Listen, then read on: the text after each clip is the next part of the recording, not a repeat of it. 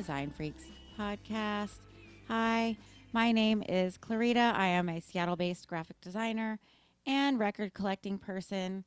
Uh, the show is about record covers, graphic design, music history, design history, all that stuff. Thank you for listening.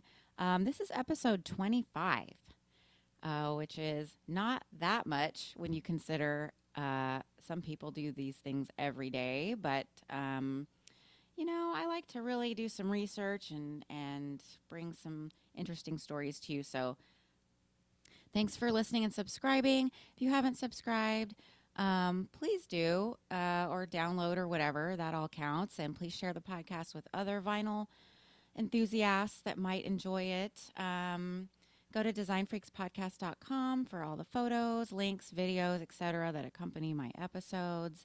Um, you can get to all the other platforms from there too, and you can also visit ruinousmedia.com for other fun and entertaining Pacific Northwest and music related podcasts. Um, you can also buy merch designed by me.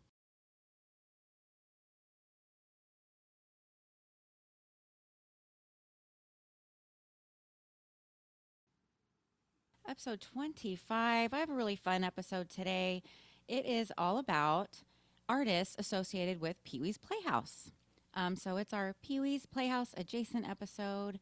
And my guest this episode is Seattle artist, designer, writer, Totino's Pizza Boy, Travis Tripper Sivart Ritter. Hi. Hi. Can you hear me? Yes, I can. Great. Hello. Hi. Thank you for joining me on the 25th episode. You were on, I believe, episode two. Yeah. Yeah, remember that? Travis was on the Peter Saville. Petersville. hmm That was a good one. And uh, yeah, we talked about the uh, Joy Division, Unknown Pleasures cover, Dazzle Ships. Section 25. It was great. It was fun. So yeah, today I wanted to talk about me and Travis were texting the other day because we heard that there's finally going to be a Screamers release on vinyl. And um, Superior Viaduct. Superior Viaduct is releasing it. Um, and weirdly enough, I guess this is all unofficial stuff, but if you look up Gary Panter's uh, Discogs, there are unofficial releases, right? hmm Yeah, they've been bootlegs for a long time, Right. but they all just sounded like crap because no one had the reel to reel. Yeah. But yeah, it did have that kind of like rocket from the tombs, like mysterious, like there's no real recordings, you know. There was a mystique to it. Yeah. There was an image and a, everything to it that it was transformative at a time that it needed to occur, but that it just kind of has obliterated and just kind of been like talked about in circles and this thing of lore. I mean, I listened to the little five minute clip or whatever that they had, and it sound still sounded raw. It didn't take anything away from the music itself, but mm-hmm. it sounded cool. I um, pre-ordered the red vinyl. Me too. I don't. I don't normally go for color or anything like that. I was like, eh, whatever. Well, you know, now that I'm never going to DJ in a dark bar again, I guess, um, don't need the black vinyl anymore. No. Uh, that's depressing.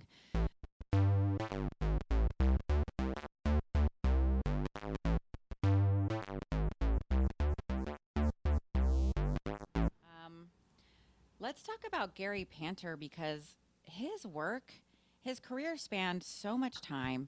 His work's all over the place.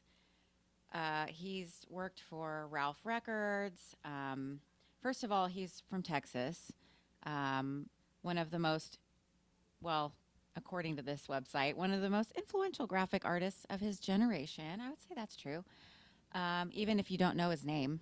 Uh, the, earlier today, I was like, I'm going to look through my records and see how many I can find. I wonder how many I have with his art. And I looked up, and the Dirtbombs we have you surrounded is facing me. Yeah. From my, from I- my pile. Yeah. I. When that record came out, I didn't even realize that Gary Panther did that record or like the Yo La Tengo run or it's just like everywhere. He, t- I mean, yeah. it's like Barney Bubbles. Like it's just everywhere, or or Hipgnosis. He just Mhm. did so much. Um, yeah, so it's hard to find a collection that doesn't have anything, you know, Yeah. of his. So anyway, so he was born in Oklahoma, and he was raised in Texas. He studied painting at the East at uh, East Texas State University. Moved to L.A. in '77, and in L.A. he worked on multiple fronts, including painting, designing, comics, and commercial imagery. Establishing a pattern of creating across traditional boundaries and in multiple media that endures to this day. Speaking of multiple media, obviously he was also interested in 3D spaces um, because he went on to design Pee Wee's Playhouse.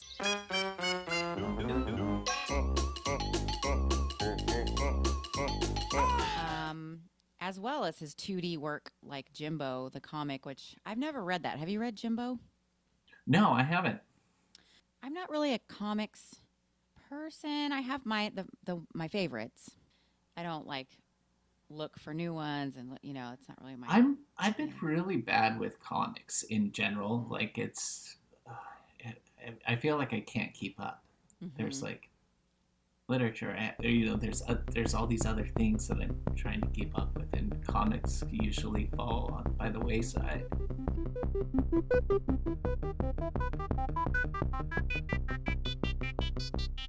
Anyways, I'm so and there's a lot of crossover too with graphic uh, novel artists and with record cover uh, Mhm. designers and artists. I wonder what was first. I can't quite tell the timeline. Well, he was doing stuff with Slash magazine, but um, it really kind of all seemed to be in the mid 70s, like out of LA. Screamers were 77, 78. Yeah, it looks like it was New Wave Comics, the initiation of Raw, uh, R A W, and then looks like that was one of the early ones. Oh, and yeah. Then, yeah, it was a, a newspaper. He was also featured in Rolling Stone magazine. So it looks to me like he was featured in a couple things and then started Jimbo's Inferno with Charles Burns. Have you seen some of the other stuff he did with Charles Burns? No. Oh man, amazing! I'll send you a link. Um, 'Kay. there's this thing called Facetasm. It's amazing. Uh, but the his stuff, his style is so much more precise. Well, because Panther's just so loose. Like- Exactly. hmm But at this point, okay, so we're still in the 70s at this point. Um, I'll go through the record list later when we get later in the story. Um, so here's a funny story that he referenced in an interview I read um, that kind of shaped him as an artist and a person. Um, so he says uh, back in 1972, he took a shitload of bad acid. Now, what is bad acid? Isn't it just acid, but you took too much? Or just, yeah, maybe. I wonder. I feel like the, the alchemy of that, all that was kind of questionable, and probably people just took poison and Like felt miserable. Maybe, maybe like it hadn't been worked out or it was some bathtub Yeah. stuff. Yeah. So, anyways, so he said he had an experience that disturbed him so badly he had to leave school for a year. Um, the memory of it still haunts him. And, quote, there'd be composite creatures made of vacuum cleaners, all kinds of devices. And then they'd be covered with thousands of roach clips, each holding a butterfly wing or a playing card. And they'd all be stop motion animated and going, Come with us. This was not the organic and spiritual experience he had hoped for. um, wow. Yeah, that sounds kind of cool right now. Another funny thing about his early life, um, his dad was um, a painter as well. I didn't look up his dad's artwork. I will though. Maybe I'll put some up on the website. Um, he his dad was religious, but uh, uh, Gary Panter was not, and he his dad thought that Panter's artwork was so disturbing that he uh, tried to get him to snap out of it. Like he thought he was possessed or something, or that he could just like get over this weird demon phase he was going through. Wow. So he tried to get him to snap out of it by uh, he got him a job at the local funeral home. like, how would that help a morbid child? Just But- pile it, pile it on. Yeah, just pile it, just like smoke the whole carton until you don't like it anymore. or have some realization about God. I don't know, like kind of scared straight thing. So he, so sometimes the job required Gary Panter to join the injured people on the ambulance ride to the hospital just in case the worst happened. So he had to be like the last rights person. But in those little towns, they lived like in the middle of Texas or like hours, you know, from the next city.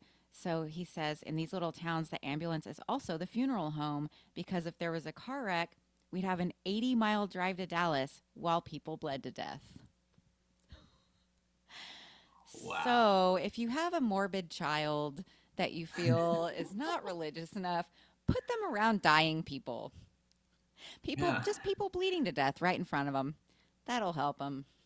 Anyway, so then around, uh, okay, so then he was, he kept doing artwork and he kept getting published. Um, he did drawings for Slash magazine and numerous record covers. And uh, then, t- sometime around 1980, um, his Rozz Tox Manifesto was published in the Ralph Records catalog, calling for artists to work within the capitalist system. Cool. so, maybe as an aside, we could go over a couple quotes from that manifesto and give our takes on it of Okay. what we think. Um, Yeah. what do you think? What's your favorite quote? Um, if you want better media, go make it. That's good, but you left out the part where he sounds like Bill Maher. New rule. If you want better media, go Oh, make it. That- oh yeah, law. It, it's it's by law. Law. If you want better media, you go make it. I don't know. go make it, snowflakes. I don't know. It's obviously he was reactionary to the times, and um, it Mhm. just sounds like he was the punk artist who got called out for making money and got angry and wrote an angry manifesto. And I'm surprised it's not in all caps, be honest. Yeah, I mean, it's better that it's not. It kind that that just kind of suppresses the language a little bit, but it's it does just you know it it's it's that chain smoking through the night, tapping away on your typewriter, just like yeah, I got this great idea, you know. I mean, it's obviously a reaction to be being held to this punk rock standard of the day where you don't sell out, authenticity is king. You know, we don't have that anymore. That's very Gen X, Mhm. early Gen X. Um, to be, uh, you know, you'd rather be dead than be a poser. You know what I mean? Or a Yeah. sellout, which doesn't even exist because the economy is so much worse now that it's like, who cares? All of our, Yeah. a ton of our friends have had songs and Netflix shows and whatnot. Like, I can't imagine holding that against someone right now. You know what I mean? No, no. e- Every artist need- deserves to get paid for the work that they do, and if they Mhm. make something that people want to buy, and hmm good. And so, even though I agree essentially with his overall message from this uh, manifesto, the language and the tone is just the ultimate boomer cringe. I mean, Mhm. he's just saying, it's like, get off my lawn. It's like, it is unfortunate and unacceptable what vile and lazy do nothings are given unwarranted credence for mouthing such foul and mean cliche- cliches as rip off and sell out. They have no understanding of our economy. Uh, finger wagging. I love that. and the time it takes society to go. Confess and shut up. Capitalism, good or ill, is the river in which we sink or swim. Inspiration has always been born of recombination. Stop having ideals, but also different times. Different times. And I think he's making that common mistake that a lot of people make where he's conflating business with capitalism. It's not about being anti money, it's about being anti exploitation of artists. So I, I don't know. I, there's problems I have with it also because I learned um, when I started doing design, um, even before I went to design school, I, disco- I discovered the um, pretty much the opposite of this manifesto. Um, it's Ken Garland's First Things First. And it's a pretty lofty one. I've mentioned it before in the podcast. I'm not going to go on and on about it, but you can look it up. Um, it's basically like design is really powerful, and it's basically like let's not limit ourselves to hmm uh, commercial work. Let's let's note uh, the power that we have and that we can lend to making a real difference. And design and protest has always gone hand in hand. Politics and design have always gone together. Yeah, and so it's not naive to think that Yeah. you could like now with web design you could give a, a, a cause legitimacy just by building an awesome website for them a cause that maybe no one had heard of so Mhm. um, I, I don't know i think i think both things are true we have to survive as individual artists but i also think that there there should be idealism There's always there's always something to work toward, you know, in a in a in a positive way and utilizing your talents in that way. another uh, nerve that may have been hit with him. He was best friends with Matt Groening, and who was like the king of merchandising on The Simpsons. which, I mean, besides from like Butterfinger commercials, I didn't think it was that bad. I thought, I don't know. I mean, you make a show and then you make toys from it. I guess. I, I was a Matt Groening fan before The Simpsons too. When I was a kid, we did have those books. His like Mhm. Life is Hell and Life all- is hell. yeah, School is Yeah. Hell, all those. Yep. I thought it was so funny. But I, me too. I was such a little kid that I didn't hold him to any stand. I, I just didn't get the context of it before he became commercially successful. So, um, so yeah. Anyway, so he started to have some commercial success from his record covers, comic books, etc. But then he really, really hit it big with uh, my favorite uh, contribution to society he's made was uh, Pee Wee's Playhouse design. Because didn't that like change your brain? Yeah, I watch that every single week. There was so much to look at, and everything was like, you know, weird, obtuse, and acute angles. Just like,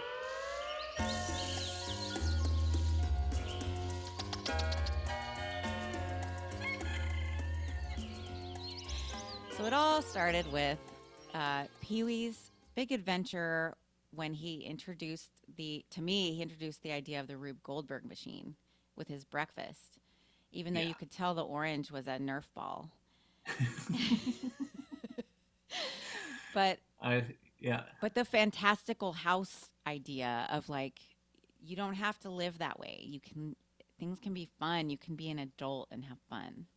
Even as a kid though, I wondered who cleaned up after Pee Wee.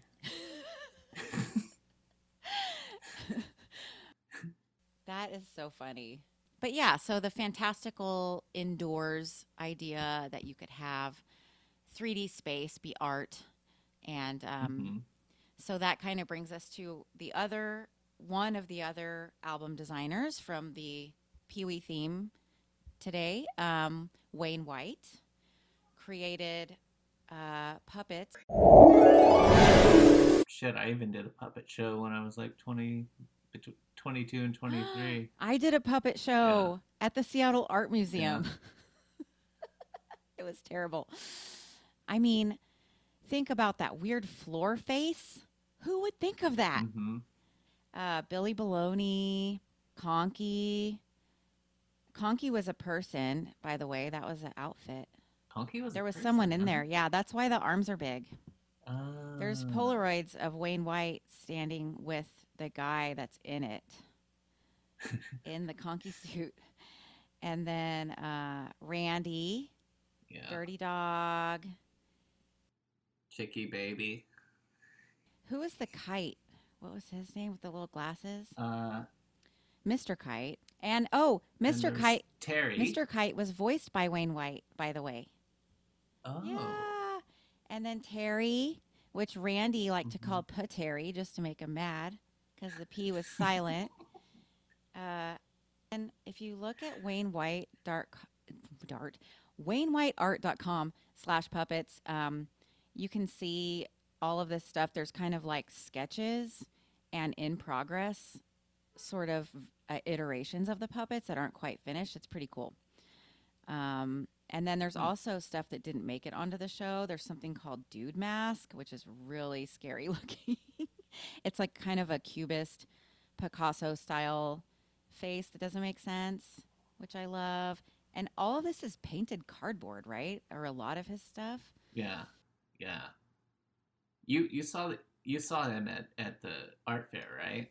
I of- did, and I got to pull on the strings Yeah, I did for too. that. hmm So for the listeners, um, Wayne White created giant uh, puppet, cardboard puppet versions of two settlers from the Pacific Northwest. Uh, what? Who was it again? There were the sisters. Yeah, I forgot what the sisters' names. It was some um, pioneer settler ladies, but um, there were huge versions that he designed, and some friends of mine um, helped to build uh, a few days before the uh, Seattle Art Fair, and I guess stayed up all night. and I was like, "Why didn't you call me? I want to, yeah. I want to help." Um, but I did get to meet him. He was playing his banjo, Yeah. sitting in his chair next to the puppets, and I said hello. He was very nice, and I'd love to have him on the show and ask him some stuff. Uh, since he did just recently design the new album cover for X, Alphabetland. oh, really? Yeah, Oh, really cool. I didn't know. Yeah, I didn't know Wayne White did that one. Oh, Google it. It's Awesome. his classic, uh, his classic thrift store painting slash uh, genius level 3D letter form stuff. That's like Oh. super nice. I love it. It's so perfectly done. A lot of people paint over thrift store paintings, but nobody does it like him. He also has a a Discogs. Should we go over Discog stuff? Gary Panter stuff because I know you referenced the Red Hot Chili Peppers. Oh the well. I mean, I Red Hot Chili Peppers was that was my first tape, and I just re- remember seeing it and just being like, my brother doesn't have this, and having that association and this like punk kid like like standing there with an engorged eyeball. You know, I was really really young, and it was I I was borrowed my brother's Freaky Styley tape, and I was like, I need to get the album that he doesn't have. And so he had Freaky Styley, he had Uplift Mofo Party Plan, and I Yeah. loved that cover so much. Yes. And I was just it's like, awesome. and those two, those are the two Gary Panthers, like, yep. and that was like you know my first tape. That was, uh, you know, this album that meant a lot to me at a young age. You know, Mhm. I was a little skate kid. The uh, Uplift Mo- Mofo Party Plan. I love what he did with typography. hmm Irreverent. and characters just characters like that that is so much uh there's there there's just these little tiny details it just it's so colorful and It's colorful. There's drawing over painting. hmm and it, yeah, that to me blew my mind because I never thought of doing a whole painting and then a separate drawing over it. yeah Yeah, so then the other one was Freaky Styley, yeah he didn't do i don't know if he did he, i don't think he did that one but he did the eponymous. it was the record. first record yeah it was like their self-titled true men don't kill coyotes True Men Don't Kill Coyote. I forgot about that. Oh, he was he was doing stuff in this like it was like Zappa, and then then he then with all like the Ralph and San Francisco stuff. You're right. Okay, so the first one is called Doc and Merle Watson, Lonesome Road from 1977. Then he designed an Alice Coltrane record. What? uh, for Warner Brothers, and that is from 1976. Why is it out of order? But this one, um, it's gorgeous. It's not his normal style. It's not a drawing. It's it's um, definitely looks designed. Um, there's a photo, a gorgeous photo of her. He has a ornate frame around her. There's a lotus. It's sort of a Buddhist feeling. There's a lot of orange happening. Um, Oh. yeah, it's just a nice, peaceful looking record. Um, very cool. And then you get into 78 for Frank Zappa, Studio Tan. Uh, and then you get to Subterranean Modern, which is a great compilation on Ralph. Mm-hmm. I have that one right here. Um, I was just looking at You it. do, where they they all do a version of "Left My Heart in San Francisco." Yeah. that's great. Very weird. The re- Um, and then, uh huh. Well, like Chrome was supposed to be on Ralph Records, but they were just kind of going back and forth apparently, and so they went somewhere else. So then the Snakefinger record, I love that. It's uh, I think that's an EP, the What Wilbur. What Wilbur. That's such a good song. Kill the Great Raven, not my favorite. Uh, yeah, more Frank Zappa. There's so many records. There's no way I can put them all on my Oh, it, on my website. a record that I've been looking for for 15 years was Renaldo and the Loaf. Or no, it was probably about 10 years that it took me to finally find it. the songs for Swinging Larva. hmm Uh, like I didn't have any idea what this band sounded like until the internet finally came around and I was able to download a couple songs.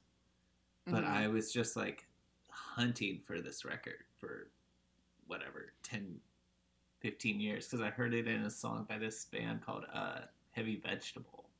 They were just like the the bands you don't hear playing on the radio. And I was like, who's who's Renaldo in the Loaf? Who's Can? Like kind of like who's Captain how, who's really is Captain Beefheart? You know, like they it, it was they just listed all of these things that I didn't really know anything about, but Renaldo and the Loaf was one that like I was like, I need to hear what this is. Yeah, I heard them first on. Uh, I heard that song "Sprats Medium" first Mm. on a mixtape. kind of you. Um, I wish I could play music through here that we could hear in real time. You know, Yeah. that'd be cute. it's wild how when you see between all of the things like some things are a lot like heavier he- like color heavy and the Mhm. others should like have like a you know three tone or he kind of shifts it between the two like with the Dirtbombs record Mhm. like like I was looking at Renaldo and the Loaf and just being like, oh, how did I not see the Dirtbombs like immediately? But it, It's it the was same it's a- cover, it's yeah. it's a record that if I were to see it, I would immediately know what it was. Yep, and it's kind of the like with uh, Pettibon, like you can tell Mm-hmm. right away. But it does. It is weird that he doesn't. He does switch back and forth to the to the two tone, two color, or a million colors. hmm Yeah. That is that he's kind of all over the place in a way. Yeah, I don't know. I don't really have a favorite. I think his work is best kind of all together as a collection. You can kind of see because he did have such a, a moody style. hmm Um, Huh, And he did yeah. collaborate with people a lot, so there he had a lot to offer. I think has he's still alive. Jesus, uh, rest in peace. Rest in peace, Gary Panther.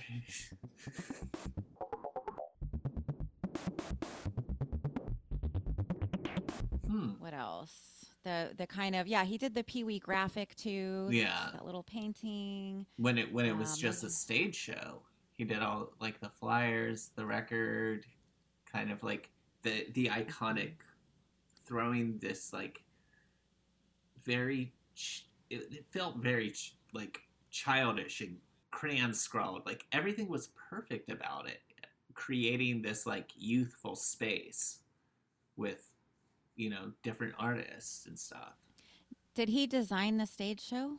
Is that what you said? Uh, no, no, no. Like with the with the promotional merchandise. Promotional Yeah. materials, but I'm just wondering if he also had something to do with the I mean, that. it seems like he probably would have in some Mhm. capacity.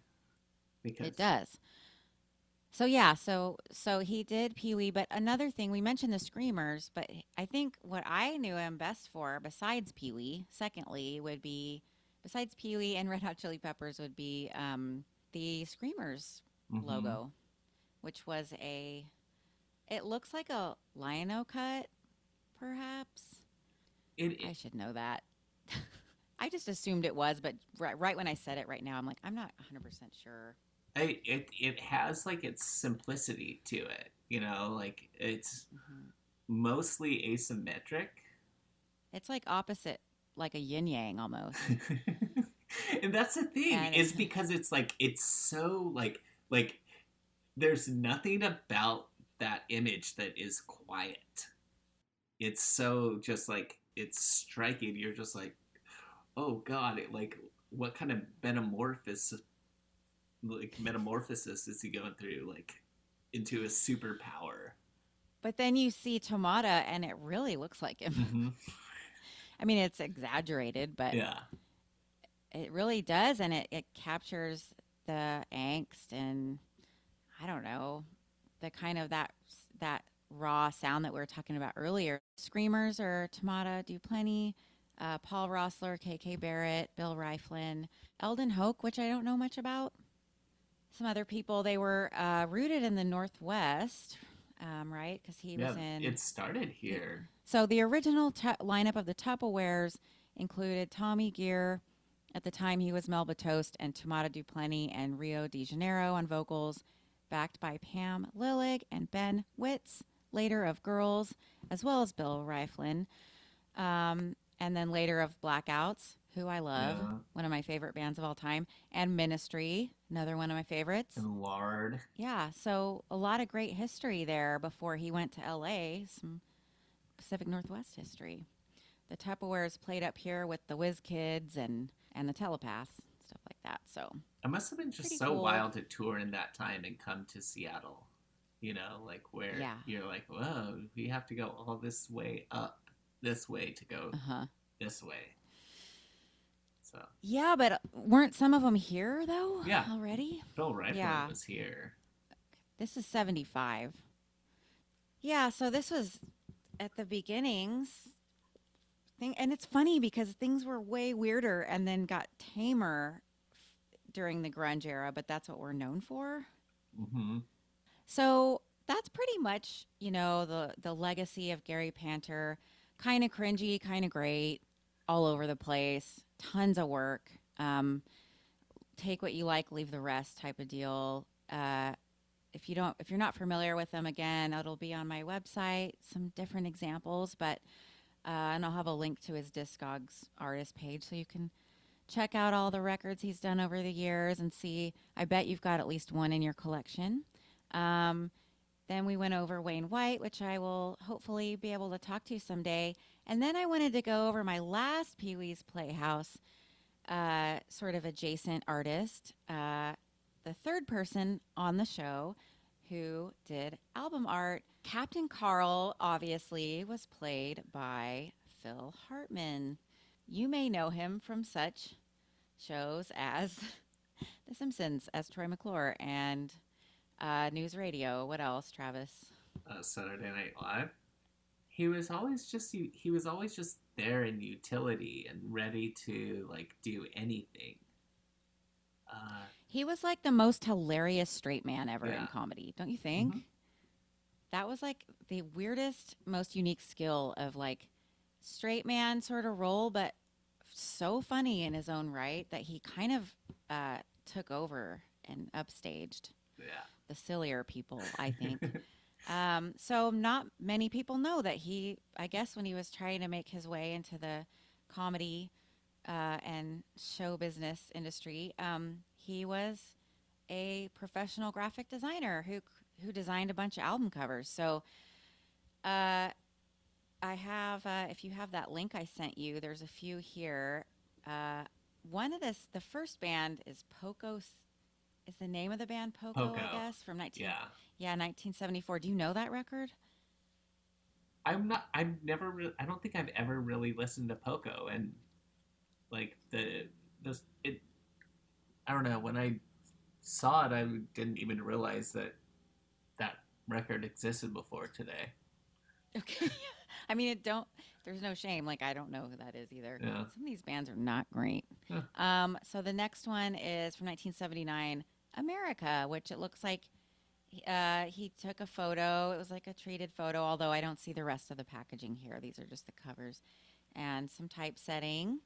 Um, then he does another album in 77 for America called Harbor. Uh, you know, I gotta say, it's Just dated. it's dated.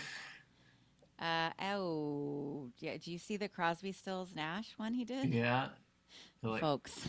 Celtic symbol or Irish symbol. Okay, it looks like a cross between a sports logo and a Celtic knot. Yeah, Uh, the lettering looks uh, maybe pixelated of the words. I don't know. That's probably my least favorite thing I've seen today. Then he's he does another album called The Firesign Theatre Fighting Clowns. yeah. They were they were a comedy troupe. Oh, yeah, okay. my my my dad had their records. really? Yeah. Was it good? I mean, I get, I didn't really understand it because it was just like young twenty something hippie Yeah. comedy. It's a painting. I'm sure he didn't do the painting. He probably did color correction and did typesetting for this. But um, he, it's a painting.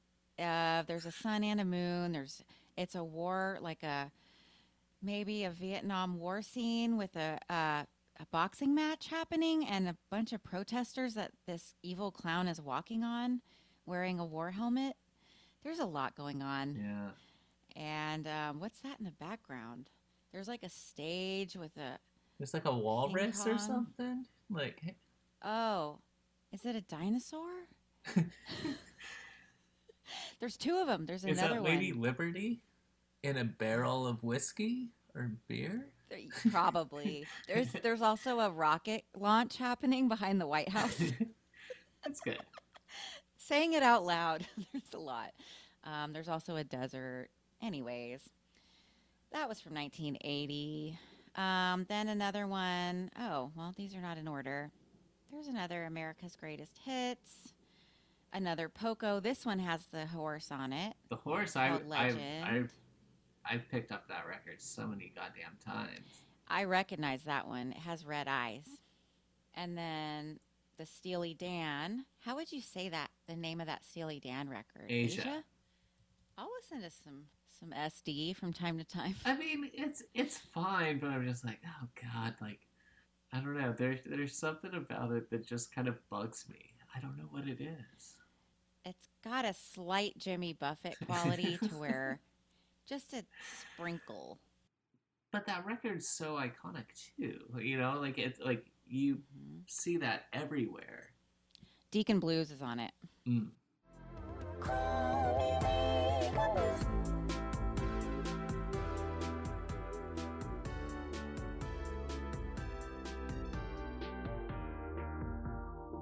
So yeah, so would you ever have thought that that album was Phil Hartman? No, that Phil Hartman designed that. It's so weird. What a weird overlapping of like 80s uh, trivia. yeah. Um, did did we already answer the question that I ask everyone? The what was the first record cover you remember when you were a kid? Probably Cinderella Night Songs Ooh, because my brother had that record, and I remember it just being so the total opposite of what was in. It was like my brother had that one record, and then it was the rest of my parents' records. so in this album cover, they are standing in an alley, looking pretty tough. What did you think about what? What did you think about that when you saw that when you were a kid? I I really just kind of like the the purple color in the background. I had never seen a like something like that, and like my brother my brother dressed up as a member of Ratt for Halloween one year, and my mom made little like leopard print pants and like cut little holes in them, and you know he was wearing running shoes. He didn't have the boots, but still like had this like wig and it like ha- had he went he went Tommy Lee and put like a uh Under Eye Black. and an under eye black. Oh my god, that's so funny. Yeah. I mean, you could do a shitty cover in your room. That, of something. Of some oh, I, def- I definitely have. something. I definitely have a terrible wig and some tight black pants that don't fit me anymore. So yeah, that was my first. That was the first record. The like the first one that I really remember. Um, yeah, I'm looking at the list from that record though, and I don't. I can't say I recognize a single song on here. Uh, but I'm gonna give it a listen after we're done here. I don't know how to end a show because everything is so bleak. We will see you again, or talk to you again. See Fingers you crossed. again.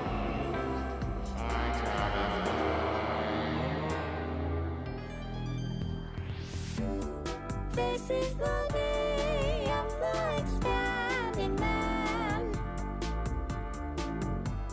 That shape is my shape, that's where I used to stand. It seems like